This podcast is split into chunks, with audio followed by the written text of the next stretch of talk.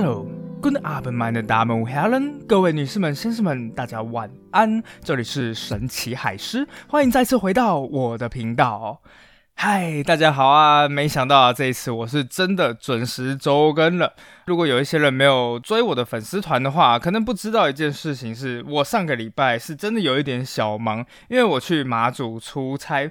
事情是这样子的啊，原本有一位老师啊在马祖，那就邀请我去演讲。后来其他老师听到，哎，我要去马祖，那顺便就一场一场邀。结果一不小心呢，我就把整个马祖三分之二的学校全都演讲一遍了。啊，听起来好像很多了，但其实马祖总共就是三间国中小，那我就去了其中两间这样。啊，不过虽然是去了马祖啊，但这倒也不是我不周更的原因，其实是因为我在那边过得太快乐了。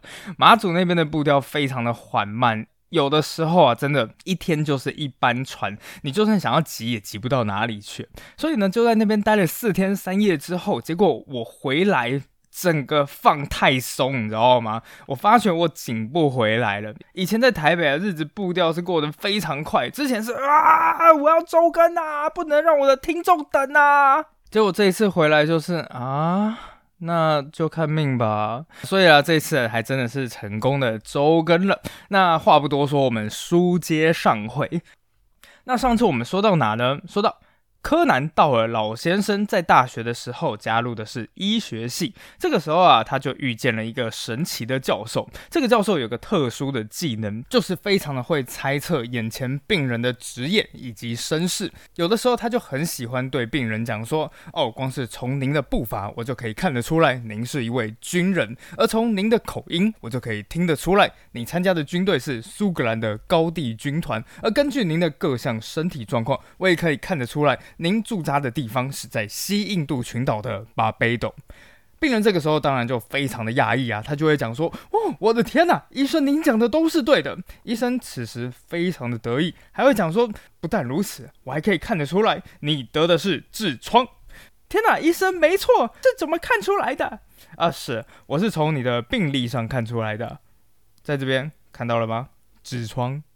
然后，总之啊，后来出来工作，柯南道尔就穷疯了。这个时候啊，他就用一种我们现在无法想象的方式来赚外快，就是写小说。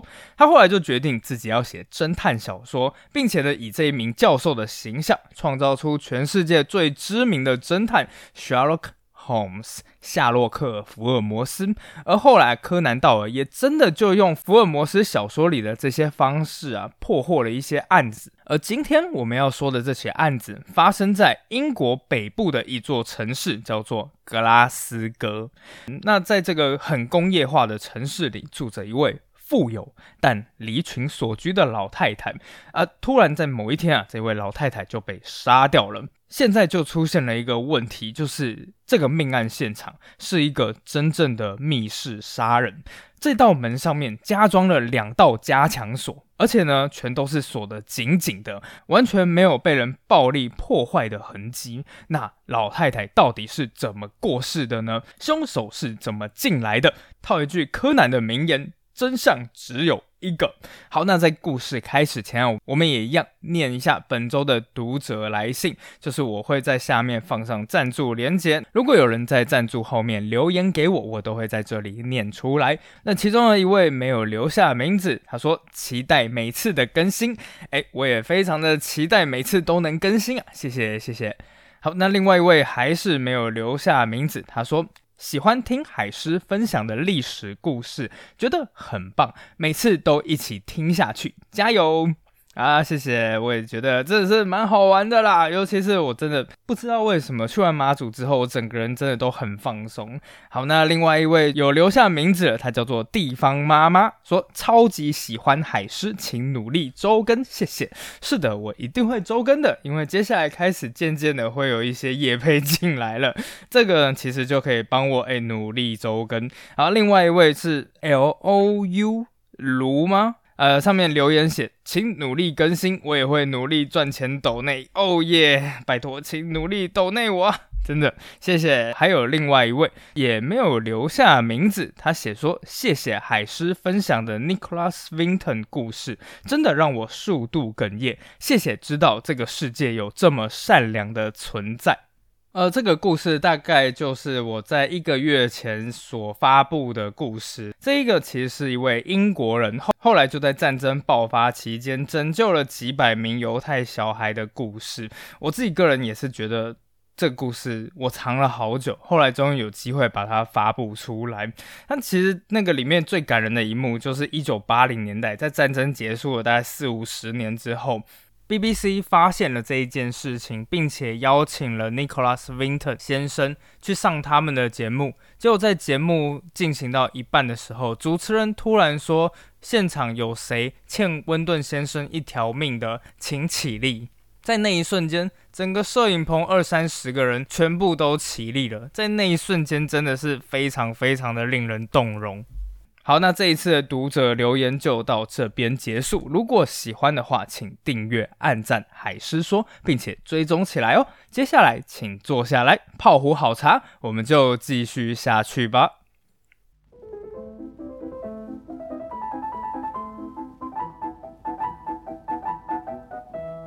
这整段故事是发生在一九零八年。前面几集啊，我们谈到了开膛手杰克的事件，这个时候已经结束了差不多十年了。这地点呢，则是在苏格兰最大的城市，叫格拉斯哥。就在这个城市里面，住着一位家财万贯的八十三岁老太太，叫做马里恩小姐。那之所以她叫小姐，不是因为她的年纪，而是因为老太太她一辈子都没结婚。所以不管几岁，反正都叫做小姐。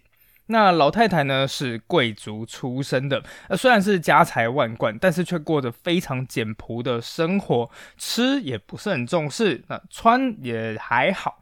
总之，老太太唯一的嗜好呢就是收集珠宝。最后啊，老太太总共收藏了将近一百件，包括钻石啊、蓝宝石、红宝石、珍珠、玛瑙、翡翠，总之的珠宝的价值呢，高达三千三百英镑，换算下来将近等同于。一千三百多万新台币哦，非常惊人的收藏。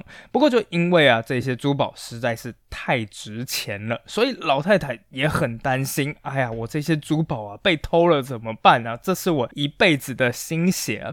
所以啊，买完珠宝之后呢，顺带再买一个防盗锁，最后就把自己的家里面打造的跟铜墙铁壁一般。他们是怎么样铜墙铁壁呢？首先，大家想想看，一个就是民宅的样子啊，那通常会有前门，还有后门。后门呢，老太太是直接把它封死，但要从前门进来也没有那么容易啊，因为前门加装了名牌打造的防盗锁，所以啊，只要把这一些锁全部都启动的话，整个房子基本上就变成了一座碉堡。老太太每天就在家里面打开她自己收藏的珠宝盒，在对着珠宝自言自语：“ 钻石，我跟你说过多少次了。”上次已经带你出过门了，我这次换绿宝石了。哎，绿宝石啊，也不是我在说你，只不过就是稍稍的忘记了你一下，有必要那么生气吗？啊，总之啊，老太太基本上也不太出门，而唯一相处的人就是她的私人女仆，一位叫做海伦的人。这个女仆的角色非常非常的重要。好，时间就来到了一九零八年的十二月二十一日。幽暗的煤气灯里，在细雨中闪着微光。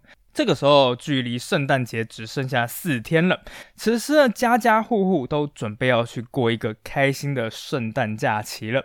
而就在当天晚上七点左右，女仆就敲敲老太太的房门：“什么事啊？”听到老太太答应之后，女仆就对老太太说。我现在啊要出门买一下晚报，会出去一下，大概就十分钟左右。老太太此时坐在窗边，她一声不吭地盯着外面的男人。而事实上呢，其实老太太在这几天不知道为什么一直就是处于一种心神不宁，总是觉得哎自己的家很快就要被人家入侵了。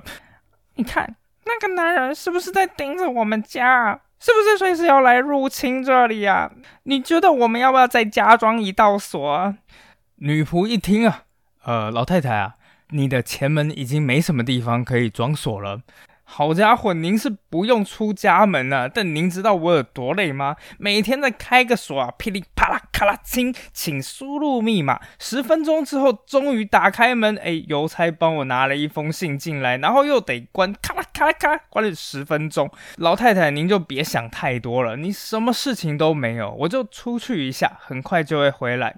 好，你早点回来啊，记得出去之后把门都锁好。哎，好嘞。女仆答应之后，便转身离开了厨房。在走出了房子以后，就把前门的所有锁全部都锁上。噼里咔啦，咔啦，请输入密码。而接着呢，再把所有的锁的钥匙啊，全都带在了身边，出门办事了。此时，整个房子里面只剩下老太太一个人。她坐在餐厅的炉火旁边，一边翻阅着杂志。同一时间啊，在老太太房子的正楼下。住着一位叫做亚当斯先生和他的家人。这个人年近大约四十岁，那是一名长笛的演奏家。不过呢，职业没有很特殊，但这一家住的人口倒是蛮神奇的。因为亚当斯先生呢是跟自己的两个妹妹住在一起，这配置就有点神奇了。不过这倒也不是什么重点了。此时啊，亚当斯先生正与自己的妹妹坐在家里包圣诞礼物。那此时呢，原本大家就是喜气洋洋的，突然间他们就听见了楼上传出了一些不寻常的声响，嘣的一声，像是有什么东西砸到地上似的。原本亚当斯一家聊得蛮开心的，突然间整个人就安静了下来。妹妹开始询问亚当斯先生说：“那发发生什么事了？”亚当斯回答说：“哎，我也不知道，哎，这蛮奇怪的，因为老太太平常是很安静啊。”紧接着，天花板传出了另外一种声响，那个声响就不寻常了，它是传出三声敲地板的声音。这什么意思啊？妹妹马上就跟亚当斯先生说：“刚刚那三声不是就是老太太之前有跟你约好的一个信号吗？”亚当斯先生点点头，对老太太之前啊有到了楼下，然后和他们说，因为我自己一个人住啊，所以有的时候有一些紧急情况，那女仆可能会不在。那如果是这样的话，在发生紧急状况之后，他会敲三声地板，那就代表我有事情要找你，请务必上来一趟。但说了这么久之后，也从来都没有听见这三声敲响的声音，所以亚当斯先生一时间也忘记了。经过妹妹提醒之后，才突然间想起来。那妹妹就讲说：“老太太可能跌倒了，你赶快上去看看吧。”亚当斯嗯嗯嗯，接下来就走上楼了。亚当斯先生一步一步的走上去，到了老太太的门前，用力拉了三下电铃声，铃铃铃。亚当斯先生按完门铃之后，却发现没有人前来应门。到底发生了什么事情啊？老太太的门旁边啊，是有一扇玻璃窗。那亚当斯先生呢，就透过了那一扇玻璃窗，往房屋里面看了一下，看到的就是一条直直的走廊。走廊呢，吊着是一盏蓝色的煤气灯，灯明明是亮的，显示家里面应该是有人。接着。亚当斯先生再次侧耳倾听，这次他确定了哦，房子里是有人的，没有问题。因为他突然间听到了房子的深处传来的是一个噗噗噗的这种声响，是想说是什么东西啊？亚当斯先生想到啊，可能是女佣正在劈柴啊，大家猜猜是什么声音啊？好，那这时候亚当斯先生呢就耸耸肩，没想太多，就下楼回到自己的房子了。接着妹妹就问他：“嗯，发生什么事？”亚当斯先生就：“嗯啊，没有人应门，但感觉也没有什么大事发生，应该没什么事情吧。”妹妹后来就摇摇头说：“不对，不对，哥哥，刚刚你离开之后啊，突然间我们又听到了楼上那边传来了一声嘣。”非常大声的声响，声音之大，感觉就好像天花板就要裂开了，一定有发生什么事情，你赶快上去再看一看。没办法，亚当斯先生就只好再次的上楼。接着，他到了老太太门前，又按了一下门铃，并且侧耳倾听，但这一次啊，就没有任何的声响了。整个环境里面一片死寂，楼梯间也十分的幽暗。这个时候，亚当斯先生真的不知道该怎么办了。他心想说：“要不要就在走廊上大喊一下老太太的名字，或者女仆的名字，怎么样都好，看看有没有人应门。”这时，突然从亚当斯的身后传来了女仆的声音：“哎，亚当斯先生，你怎么在这？”亚当斯一回头看到了女仆，整个愣住了。哎，房子里面的声响原来不是你传出来的，那房子里的那个人到底是谁？亚当斯啊，就开始向女仆解释：“哦，刚刚到底发生了什么事情？我们原本在下面包圣诞礼物，突然间从天花板传出一声巨响，所以我就上来看一看。听到这边，女仆就轻松的讲说：‘哦，那没什么，一定是晒衣服用的定滑轮了。有的时候它就是会从晒衣间这样突然掉到地板上。’一边说啊，女仆就开始掏出了钥匙，咔啦，咔啦。”请输入密码。最后呢，总算打开门之后，接下来发生的一件事情让亚当斯觉得，哎，有一点奇怪，但又说不出来哪里奇怪。因为啊，就在女仆一打开门，一映入眼帘的不是一条走道吗？那走道旁边啊，会有几个房间这样子。而从远方的一间房间里面走出来一位穿着非常讲究的男人。朝着亚当斯还有女仆他们所在的大门走了过来，最后一脸正经的穿过了亚当斯他们，匆匆的走下楼。亚当斯先生是近视眼，所以呢，当然没有看清楚男人的长相。不过那个时候，亚当斯先生也不觉得有什么问题，因为女仆也看见了那一个男人，但女仆好像显得就是一派轻松的样子。接下来呢，女仆就走到了晾衣服的地方，讶异的发现，哎。定滑轮还好好的挂在绳子上面，真奇怪。那到底是什么东西会发出这么巨大的声音呢？亚当斯此时才问了女仆说：“哎，你家老太太现在人在哪里啊？”女仆回应：“哦，刚刚她在餐厅里面。”女仆一边说一边走到了餐厅，突然间就传出了女仆的尖叫声：“天啊，快点过来！”亚当斯一听到之后，马上冲进了餐厅。这时才发现，老太太不严格说起来是老太太的尸体，此时躺在火炉旁边的地板上。老太太整张脸还有她的头颅都已经被某种硬物打得不成人形。亚当斯吓了一跳，天哪，这是一起密室杀人案！哎，等等，不太对吧？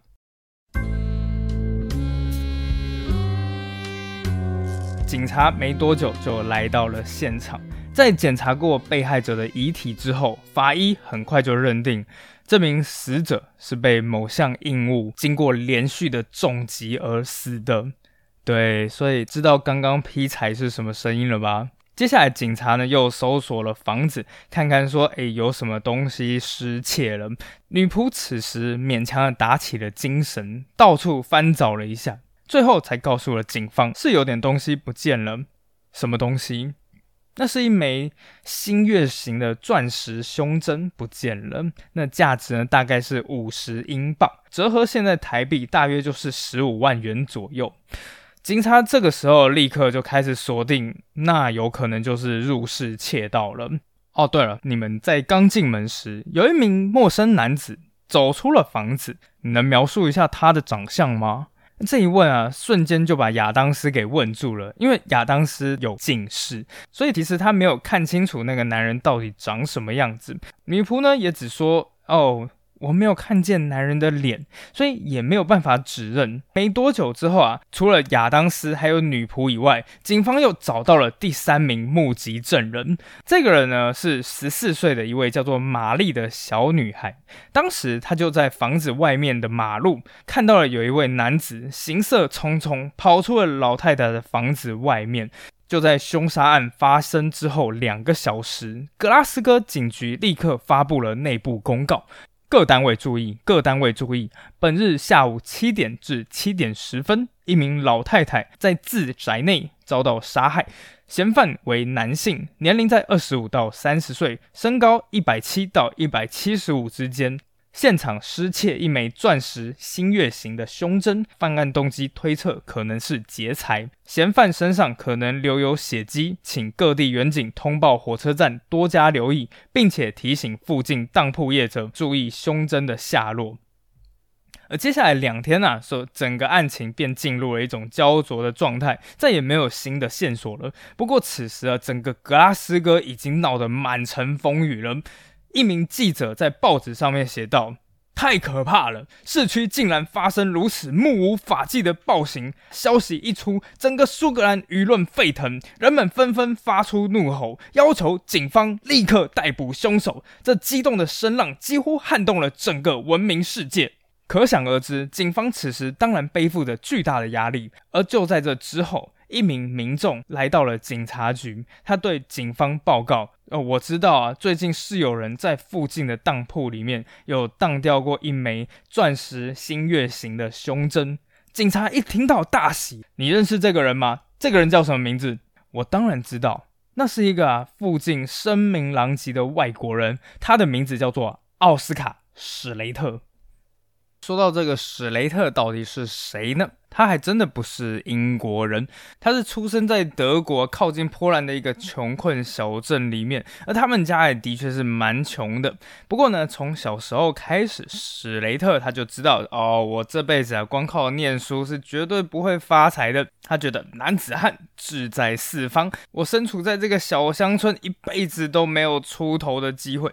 所以，少年史雷特就在十六岁时奔向了德意志帝国的首都柏林。接下来又转往了汉堡。那他既然在这个商业大城里面，当然就是在银行上班。不过没多久呢，他就已经发现到自己并不适合朝九晚五的上班族生活，所以他又从汉堡溜出来了，先后啊就到各大城市里面，什么伦敦啊、纽约啊、巴黎啊各地闯荡，听起来真的是蛮让人羡慕的生活。而后来也证明啊，史雷特的确有点小聪明，因为他大部分的时候啊，光是靠着打牌啊、赌马就可以混饭吃了，那更。更多的时候则是交易一些二手珠宝这样，所以史雷特他手上是有一些二手珠宝的。后来，当史雷特大概三十五岁左右的时候，他来到了英国这个城市，就是格拉斯哥。在几天之后呢，就和情妇租了一间房子。哎。等下，为什么才几天就找到了一个情妇？那因为这间房子年久失修，史雷特呢就跑去一间五金行买了一套修理家具的工具，其中就有一把钉钉子用的小铁锤，重量总共两百二十五公克。后来呢，史雷特就发现，哎，自己没钱了。那前面就说到嘛，他是一个二手的珠宝商人，所以他就决定啊，走到了一间当铺里面，典当了一枚星月形的。钻石胸针，而这也就是最要命的环节了。当时英国警方在知道这件事之后，立刻就通缉了史雷特，但。万万没想到，发现哇，史雷特竟然跑了！原来啊，史雷特才在英国没待多久，马上就觉得英国不是一个可以待的地方，所以就又和情妇一起去了美国纽约，准备去展开一个新的生活。开什么玩笑！英国警方立刻发出了越洋电报，通知美国警察。说，请立刻逮捕一名叫做奥斯卡·史雷特的外国人。那没多久啊，史雷特搭乘的客船一抵达纽约港口之后，美国警察立刻一拥而上，然后把他逮捕了。同时呢，警察马上就搜索他还有他的情妇的行李，最后终于找到了那张最关键的证据——一张星月形胸针的当票。英国警方当然这时如获至宝，但最后一看当票，马上就发现了一件非常非常尴尬的事情啊！原来啊，史雷特他当这一个新月型钻石胸针的日期呢，是在老太太被杀之前的一个月。对，所以老太太被杀之前，她就已经当掉了这枚胸针了，所以根本就不是同一枚胸针。另外，更尴尬的事情是，后来真的跑去了那个当铺看了一下那个胸针，我发现哇，跟老太太丢掉的那一枚长得完全不一样的。这几乎就证明了史雷特是清白的啦。那英国警方顿时也是陷入了左右为难之中。但是此时啊，舆论的压力已经大到英国警方快要崩溃了。所以警察终于决定，不行，还是要把他羁押下来。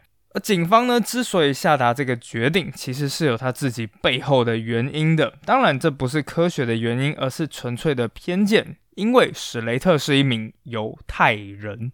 好，说到反犹主义，大家第一个想到的是德国嘛？但其实，在十九世纪里面，几乎所有的欧洲国家全部都反对犹太人。当时的欧洲人一看到，哦，原来你是一个犹太人呐，第一个直觉就是啊，这家伙一定不是个好人。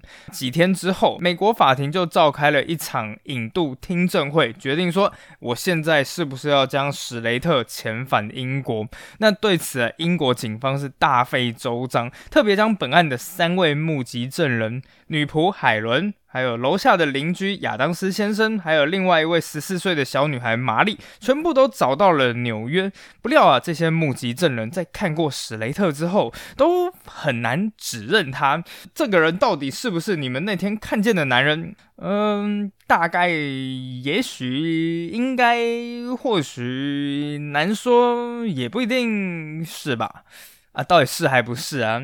嗯，简单来说，大概就在是与不是之间了。听证会就这样子持续了几天，但英国警方却发现情势对他们越来越不利。因为根本英国警方就没有办法提出关键的证据，所以大家都认为啊，整场听证会到最后一定会判史雷特胜诉，史雷特不用被遣返英国。不过呢，眼看呢胜利即将到手的这一瞬间，史雷特的律师有一天早上就突然间站起来，当庭宣布说：“我的客户奥斯卡史雷特，他决定放弃听证会的裁决，自愿回到英国接受审判。”所有人一听到之后，立刻就引发了一阵骚动啊！就哎，为什么？为什么明明自己就要胜利了，但是在这个时候却决定要自己回去英国？是因为就当时欧洲人像特有的习惯，就是非常重视自己的荣誉。史雷特呢，就是希望借由回到英国接受审判，来证明自己的清白，因为他自己知道自己根本就没有杀人嘛，所以呢，他选择相信英国的司法制度，相信接受审判能够让自己一劳永逸，洗清自己的罪嫌。但万万没想到，就是这个决定，让他在未来整整二十年蒙受了极大的痛苦以及不白之冤。后来，史雷特就这样自愿回到了大英帝国。在一九零九年五月三日，爱丁堡高等法院正式开庭。但万万没想到，等到一回到英国之后呢，原本目击证人说：“哎，我没办法指认史雷特。”突然间，其中一名目击证人就是女仆海伦，她的证词发生了一百八十度的大转变。在美国啊，他只说史雷特长得有一点像他那天看见的男人。不过呢，如今一回到英国法庭之后，他马上斩钉截铁说：“就是史雷特，就是他，我百分之百确定是他。”这个时候，检察官非常的兴奋，马上向女仆展示了一件史雷特的外套，说：“这个是不是就是你在案发现场看见凶手穿的那件外套？”女仆大喊：“是，没错，就是那件外套，百分之百确定。”结果，检察官尴尬的是，根本还没有把那一件外套打开，连忙制止了女仆，说：“等等等等，先让我把外套打开来，你再指认。”到底为什么女仆会做出这样子一百八十度的大转变呢？为什么她非要置史雷特于死地不可？那当然，这个原因呢之后才会水落石出。此时的，第二名证人就是那位十四岁的玛丽，也做出了相同的指控，说史雷特就是那天他看到的男人。就是只有第三名的证人，就是那位四十岁的近视眼亚当斯先生，他说啊。呀，这个指控啊，实在是太严重了，我不能光凭匆匆一瞥就断定一个人的人生呢。不过呢，这一位亚当斯他是个近视眼，所以他的证词也很难发挥出效力。那人证有了，检察官就开始一一检视了物证。接着，检察官展示了那一把钉大头钉，总共两百五十多公克的一个小锤子，然后说。医生已经证明了，在理论上是有可能把人打成像受害者那个样子的。等一下，那个受害者是头都被打烂了。另外呢，他还展示了史雷特的一件外套，说根据化验呢，上面有二十五个地方它有污渍，污渍里面有验出动物的红血球。那当然了，红血球有可能是食物的肉汁，但。也有可能是血迹呀。史雷特那边的律师也是尽力辩护，但是完全没有任何作用。比方说，他们找了史雷特的情妇来为史雷特作证，但大家都知道，那个时候是维多利亚时代，对女性的要求就是啊，你必须是要是一个家中天使。所以呢，身为维多利亚时期的女性，你只能有两种身份。一种就是捍卫贞洁的女儿，另外一种就是慈爱的母亲。那当然啦，史雷特的情妇啊，两者都不是。所以当情妇一作证，非但没有帮到史雷特，反而更加深了维多利亚时期对那种主流社会之外的人的厌恶。所以最后，在一九零九年五月，陪审团经过一个小时讨论后，做出结论：史雷特有罪。就在审判结果一宣布之后，史雷特顿时在法庭里面爆出一声痛苦至极的呐喊。根据当时啊在场的见证人说。那个是他听过最痛苦的叫声。此时的，史雷特已经完全顾不得任何的形象，那已经是史雷特最后的机会了。史雷特他的母语是德文，但此时的他用尽自己所有的英文词汇，大喊着：“法官大人，我可不可以说一句话？您能让我说句话吗？”法官马上制止史雷特说：“你马上坐下。”但史雷特没有停，他继续的喊道：“法官大人，我的父母都是穷人，我是用自己的钱从美国回来的，我主动回来这个国家来捍卫我自己的荣誉，我什么都不知道，你们冤枉无辜的人了。”史雷特继续接着说：“法官大人，我能说什么？我什么都不知道，我没听说过那个名字，也没听说过这件事。”在史雷特说完之后，法官继续冷静的宣判：被告奥斯卡·史雷特立即移送格拉斯哥监狱，监禁到一九零九年五月二十七日。在这一天上午八点到十点之间，在格拉斯哥监狱执行死刑。史雷特马上就被送回监狱，度过他自己生命的最后二十一天。不过呢，就在这一段时间里面，原本沸腾的舆论终于开始冷静下来。在先前呢，人们的心情因为发生了这么可怕的凶杀案嘛，他们非常的希望找出凶手。等到审判结果揭晓之后。群众的激情逐渐消退了，恐惧也散去了，有些民众就开始感到羞愧了，大家才开始你看看我，我看看你，我们是不是不小心女巫审判了别人呢？那最后啦，史雷特的律师趁机向苏格兰总督递出了请愿信，希望能减免史雷特的死刑。最后竟然获得了将近两万名群众的联署，所以也就因为这个样子，在行刑前四十八小时。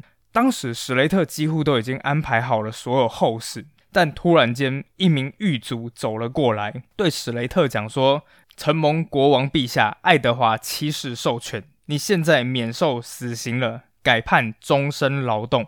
恭喜！”史雷特就这样子活了过来，但并没有好到哪里去。而接下来这起案件就传到了最知名的侦探小说作家柯南·道尔的耳中。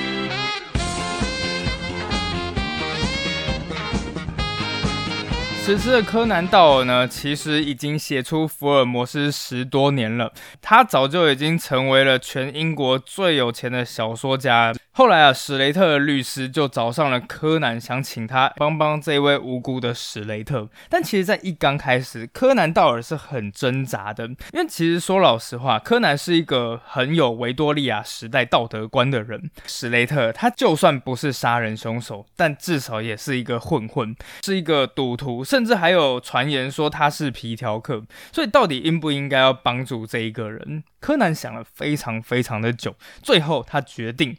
不管他的这个人人品如何，只要他不是杀人凶手，那就应该尽一切的力量使他被释放。其实这就是柯南道尔他妈妈小时候教他的：你做人要有侠义的精神，要不畏强，不欺弱。只要你认为是对的事情，就去做到底。所以啊，就这个样子，柯南开始审视了整个案件。事实上，真实事件的柯南在侦办案件时，你会发现，其实他真的不像是那种侦探小说或是动画，没有那么多轨迹，也没有那么多机关。柯南道尔使用的武器，其实就是一个叫做逻辑。柯南道尔在调查之后，马上就发现了一个最大的问题。这个关键的症结点，就是那第一位目击证人，就是女仆海伦。他说啊，首先我们先重回了这个案发现场。当时女仆啊，不是在门口发现了邻居亚当斯先生吗？接下来两个人就打开了死者的家门。一打开门之后，迎面却走过来一名男子，穿过他们的身边，并走出了大门。按照正常无比的逻辑，如果迎面而来的是一个完全陌生的男子，那女仆。正常的反应会是什么？他当然会叫起来，要么大喊说你是谁，要么说为什么你会在这个地方。但奇怪的点是，根据所有的证词，女仆完全不是这个反应。她看到了那名男子，但却显得异常的镇静。这是为什么？柯南道尔因此断定，这一切只有一个原因，就是。那个人其实根本就不是陌生人。事实上，女仆是认识这名男子的。那这名男子到底是谁？女仆有认出他吗？这一切的一切的谜团到底发生了什么事？我们下集待续。